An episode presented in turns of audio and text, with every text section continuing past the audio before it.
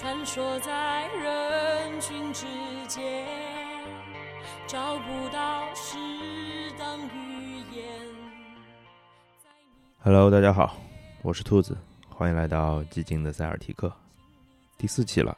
答应大家的事情都做到了，说五个主场之后跟大家聊一期，嗯，对吧？上上一次说什么八连败啥的啊，事实证明当然没有了，因为第一场就没有让我的八连败得逞，嗯，是吧？所以还是得说啊，说两句可能就会 好一点儿。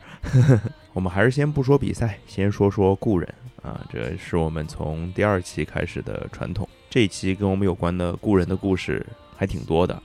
先是安吉啊，之前球队的大当家、大总管，在休息了半年之后，重新出山了，啊，去了犹他。呃，他在爵士队会担任一个，嗯，类似我觉得其实算一个顾问的角色了。就是他的权力很大，但是他其实并不会像之前在我们队一样掌管日常事务。安吉本人的意思就是说身体不允许啦，但是做一些决定还是 OK 的。然后自己其实也离不开篮球这件事情，而且安吉本人跟有他的高层关系非常非常的紧密啊。其实从他离开我们队之后，就一直有传他要去有他的消息，那总算成型了。嗯、那就祝前大当家好好的啊，就这样。呃，另外两个是球员的故事，一个是伊赛亚·托马斯，IT 的故事其实也不用多赘述了。可能还是有人会说，呃，安吉辜负了 IT，没有给 IT 合同。但我觉得这就是篮球场或者甚至商商业场非常残酷的地方，仅此而已。伊赛·托马斯是。终于拿到了 NBA 的合同啊，去了湖人。但是现在的湖人状况非常不好。伊赛·托马斯其实在场上的表现，特别第一场的表现，还是让大家略微有点惊艳的感觉的啊，因为他的得分技能其实都还在嘛。但是我相信，如果你期待的是那一个伊萨·托马斯的话，我想可能你会失望的。但是只要他回到赛场上，身为曾经疯狂迷恋过他的球迷来说，一定还是开心的一件事情。当然，更开心的事情就是肯巴沃克。虽然我们之前在第二期节目当中吐槽过肯巴沃克的表现啊、数据等等等等，甚至我们觉得把肯巴沃克放到球队的非轮换阵容当中是合理的，但是现在啪啪打脸，对肯巴。刚刚在录节目的早上啊，北京时间早上，拿到了一场四十四分的比赛。虽然球队还是输了，呃，在球队后场捉襟见肘、无人可用的情况下，肯巴站了出来，他证明了自己依然是一个非常非常出色的得分手，然后得分效率依然非常高，只要给他足够的球权就 OK，而且他也可以比赛当中一单场出场四十分钟是可以的。当然，我们并不清楚之后会发生什么，但是此时此刻，他至少给西伯杜一个很大的希望。在罗斯不在场的情况下，因为罗斯要手术确诊至少两个月的时间，那肯巴会是一个很好的后卫人选。嗯，可能就是变化就是那么的快吧。啊，还是那句话，肯巴打得好，我怎么会不开心呢？啊，对吧？毕竟他在我们这里留下过很多很美妙的回忆。再说一说新人啊，其实球队来了三个新人，这三个新人呢跟勾都有关系啊。一个叫 C 勾 Miles 啊，CJ Miles 啊，另外两个呢，他们的名字缩写是一样的，都叫 JJ，Justin Jackson 和 Joe Johnson。当然，Joe Johnson 的故事我们待会儿再说啊。其实这三个新人都是因为球队出现了一些问题，花了一些时间说说老人新人。当然，我们还是要说说比赛。在五个连续主场的过程当中呢，我们拿到了三胜两负的成绩，基本就是赢一场输一场，赢一场输一场，赢一场，哎，基本就是这个节奏了。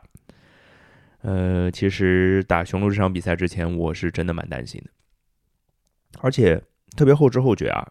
后来看到数据才知道，原来之前的西部五连客，我们的防守效率就是联盟垫底的水平啊，垫底的是五场比赛的防守效率，联盟垫底，最后一名。嗯，对。当然，我要说乌多卡了啊。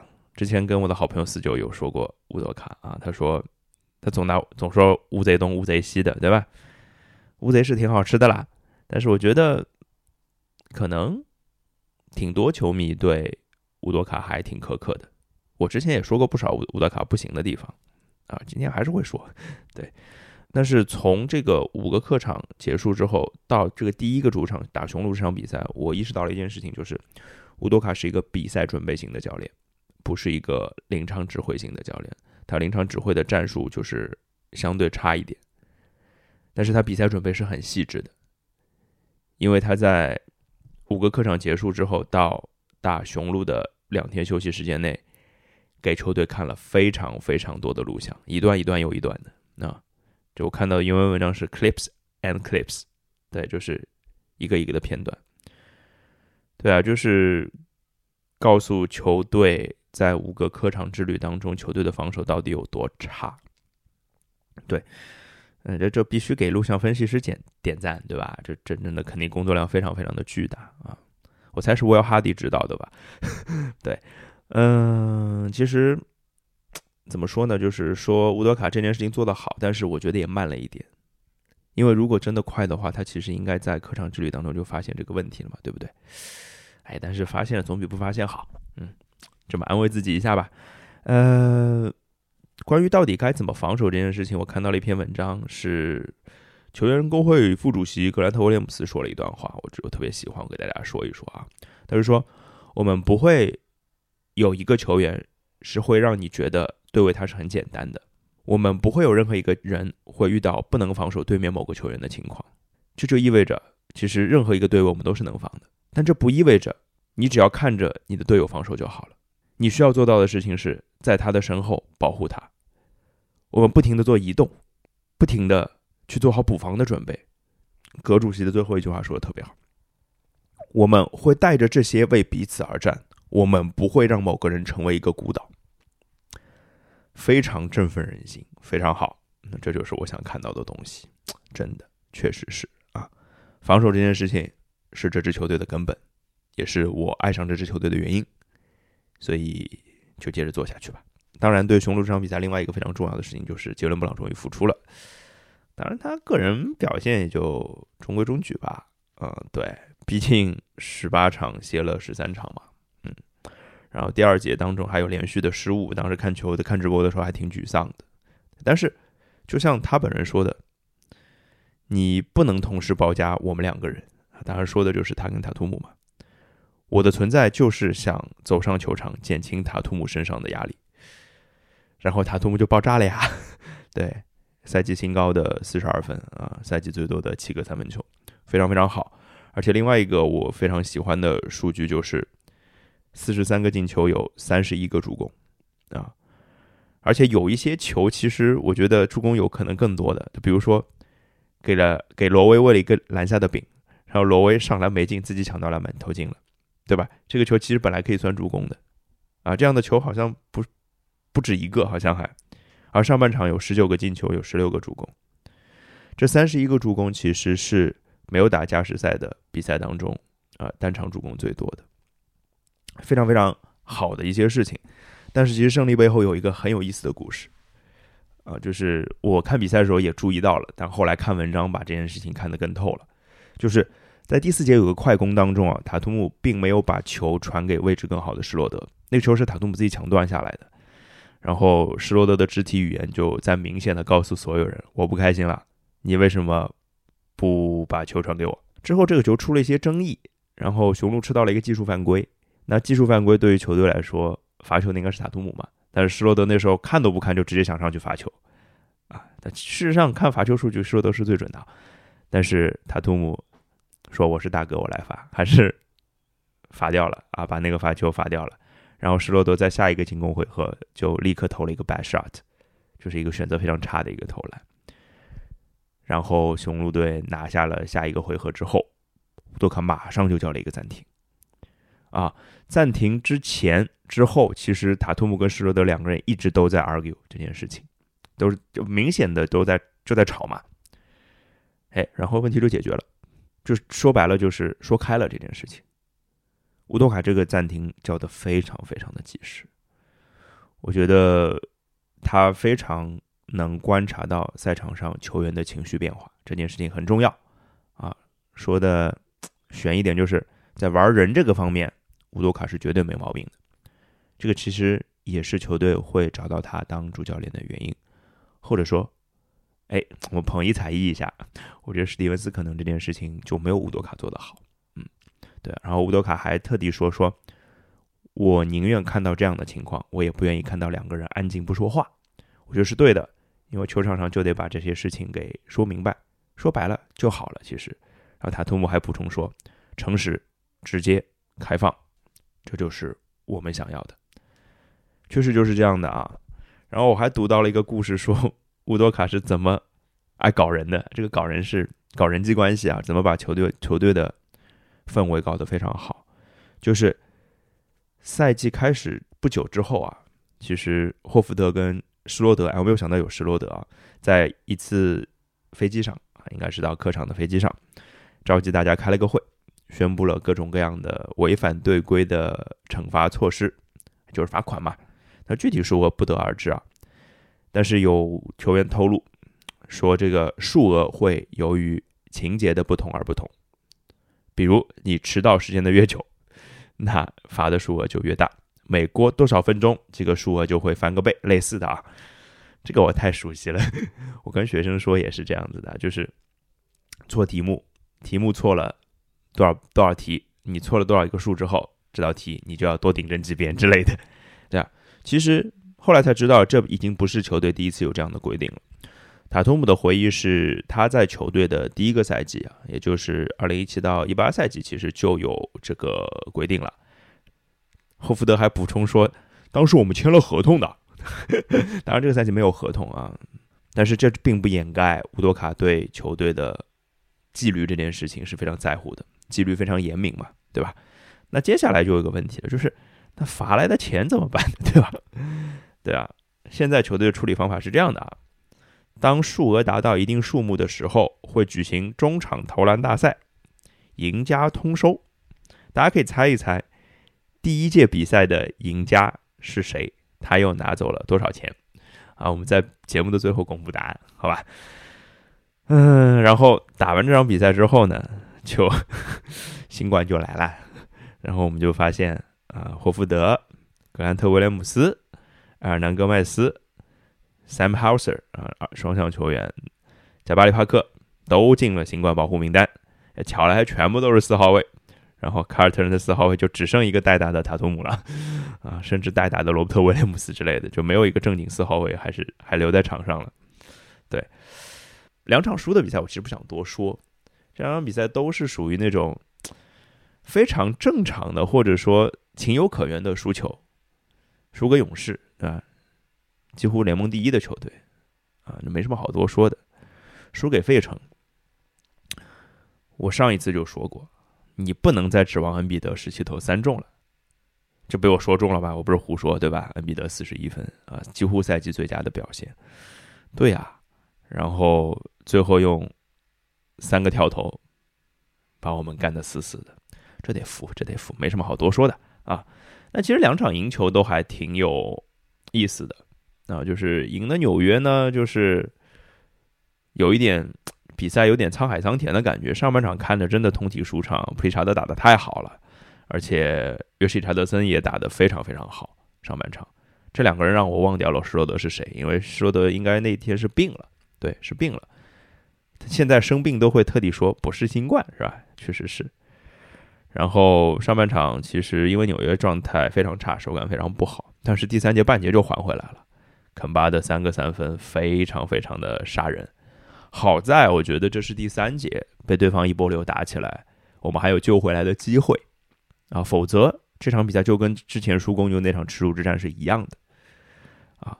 本来我是觉得这场比赛因为背靠背第二场嘛，当时刚打完勇士输掉了嘛，第四节可能是不是没体力了？结果并没有想到啊，约什伊查德森的表现太出色了。二叉 YYDS 啊，但是二叉在高光一场之后又进入了观察名单，对，后面两场又没有没有打成啊，反正挺可惜的。反正我在输完费城之后的感受是，哎呀，又要打骑士了。骑士啊，看到艾玛莫布利我就害怕，真的。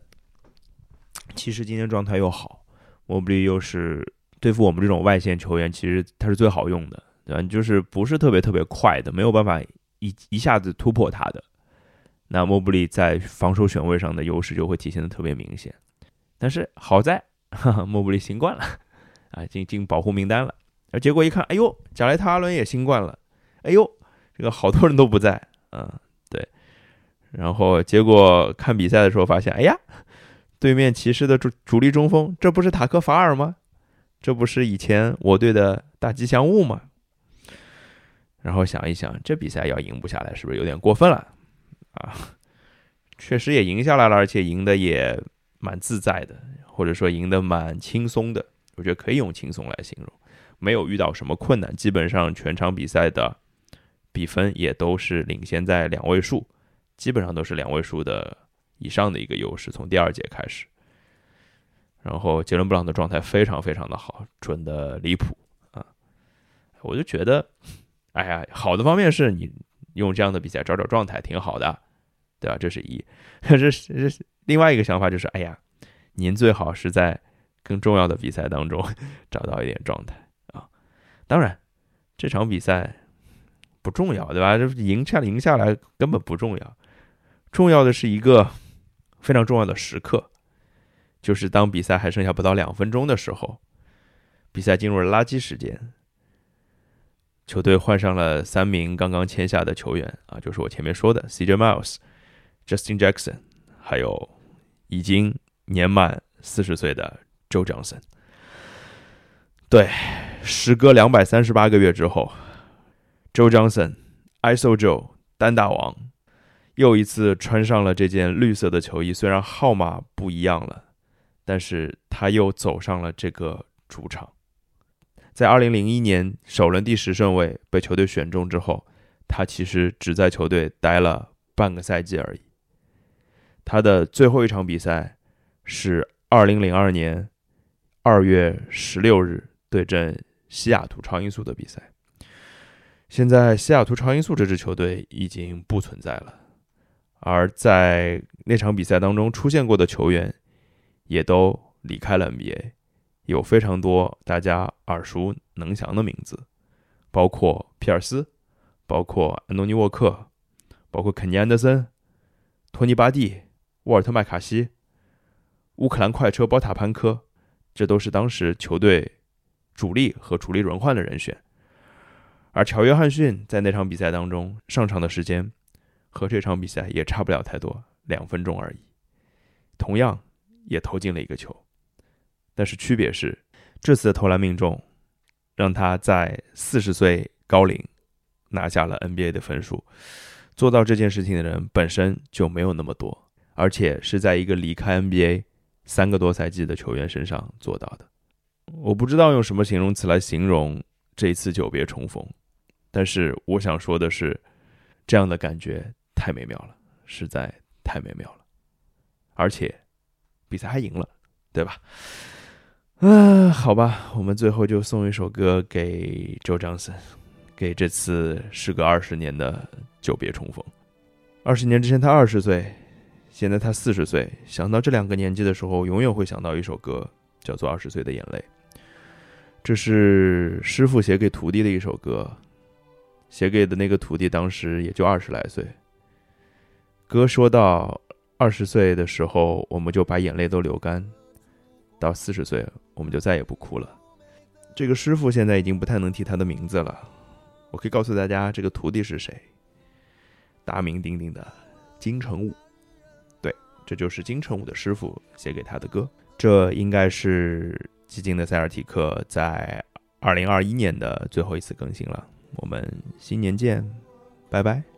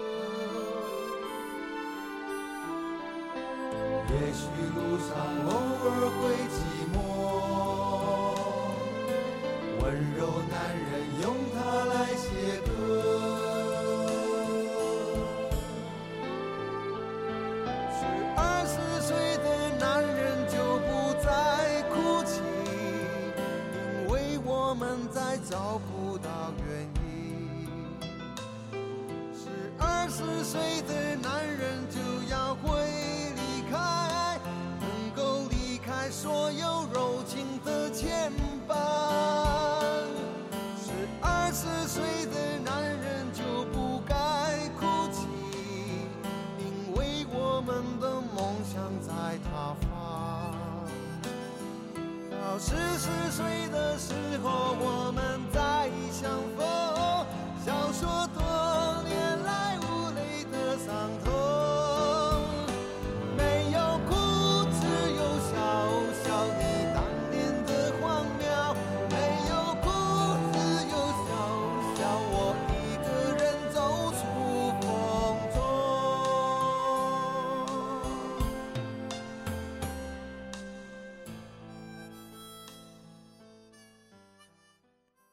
我，差点忘了，我还没有公布题目的答案呢。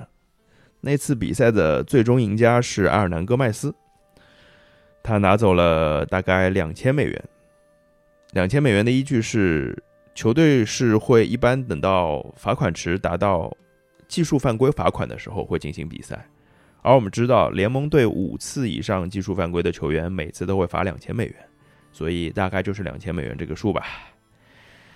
胡安啊，胡安，你这平时投的那么准，有什么用呢？